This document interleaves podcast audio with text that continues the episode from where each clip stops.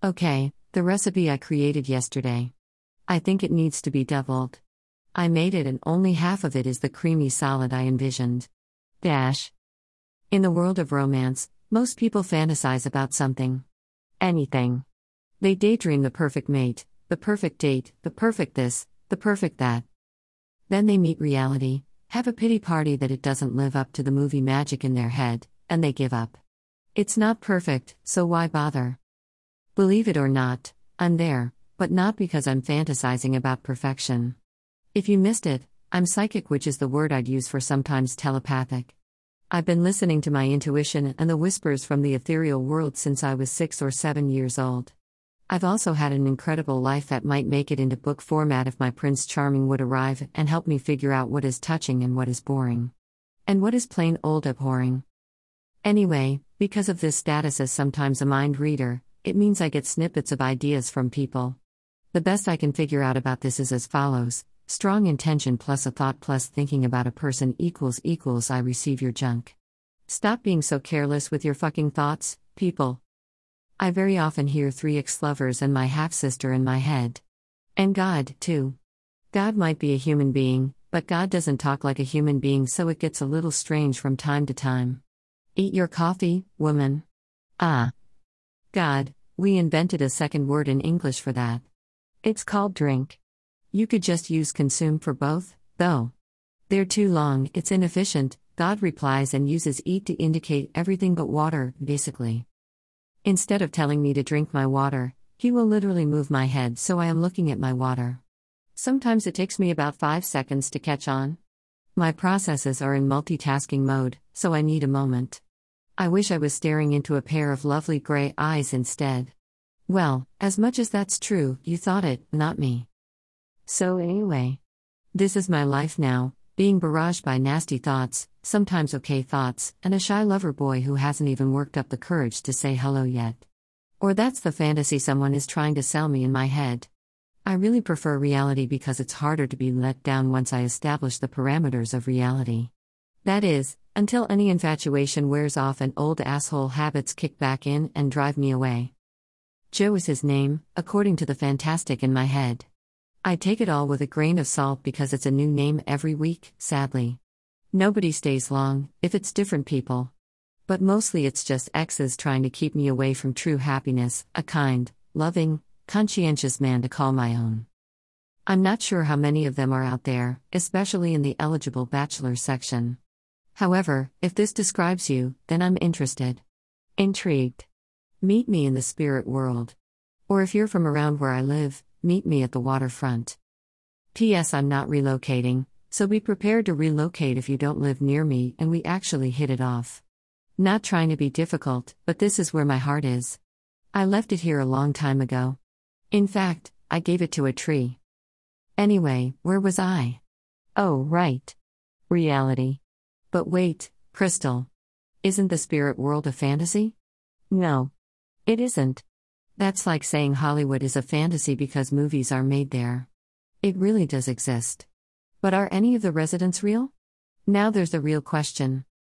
Reality is understanding one's own limitations. Instead of constantly trying to go above and beyond what we as limited beings can do, we strategize for efficiency so we can do everything we want to do. Everything we promise to do.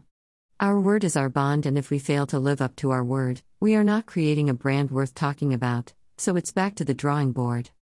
My drawing board looks a lot like Wild E. Coyotes right now.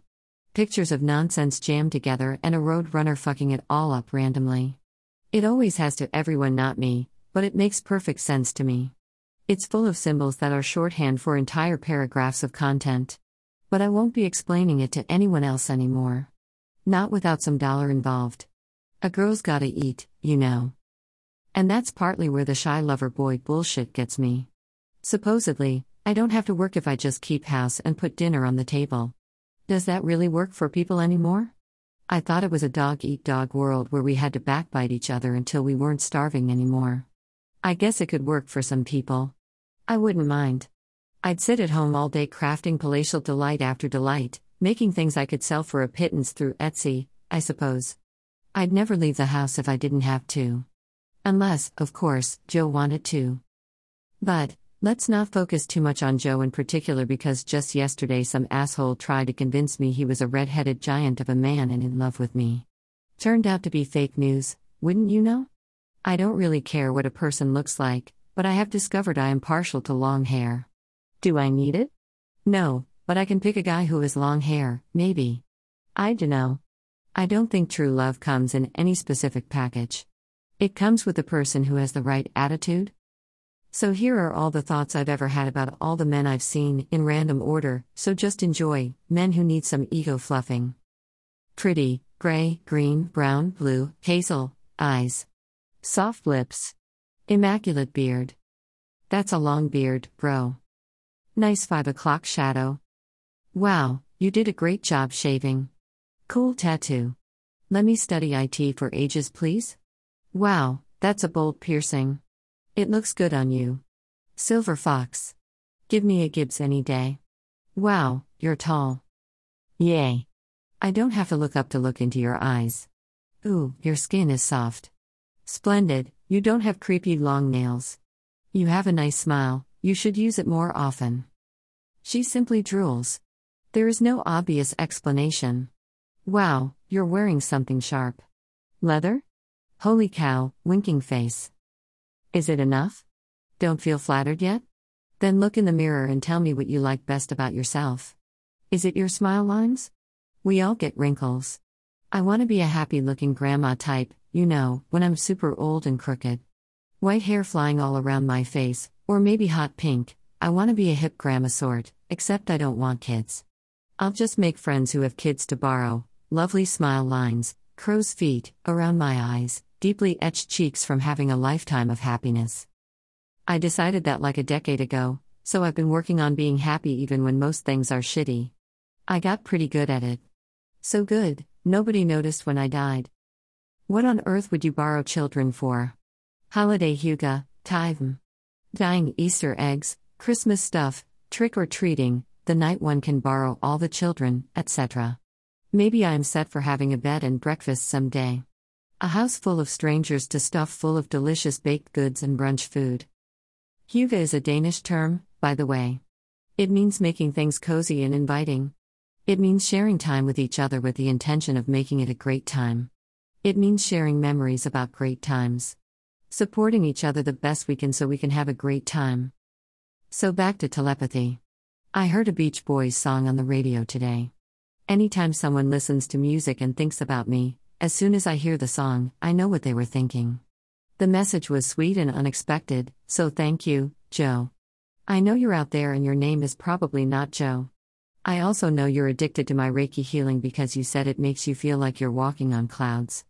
So here, have some more. Clip art hearts.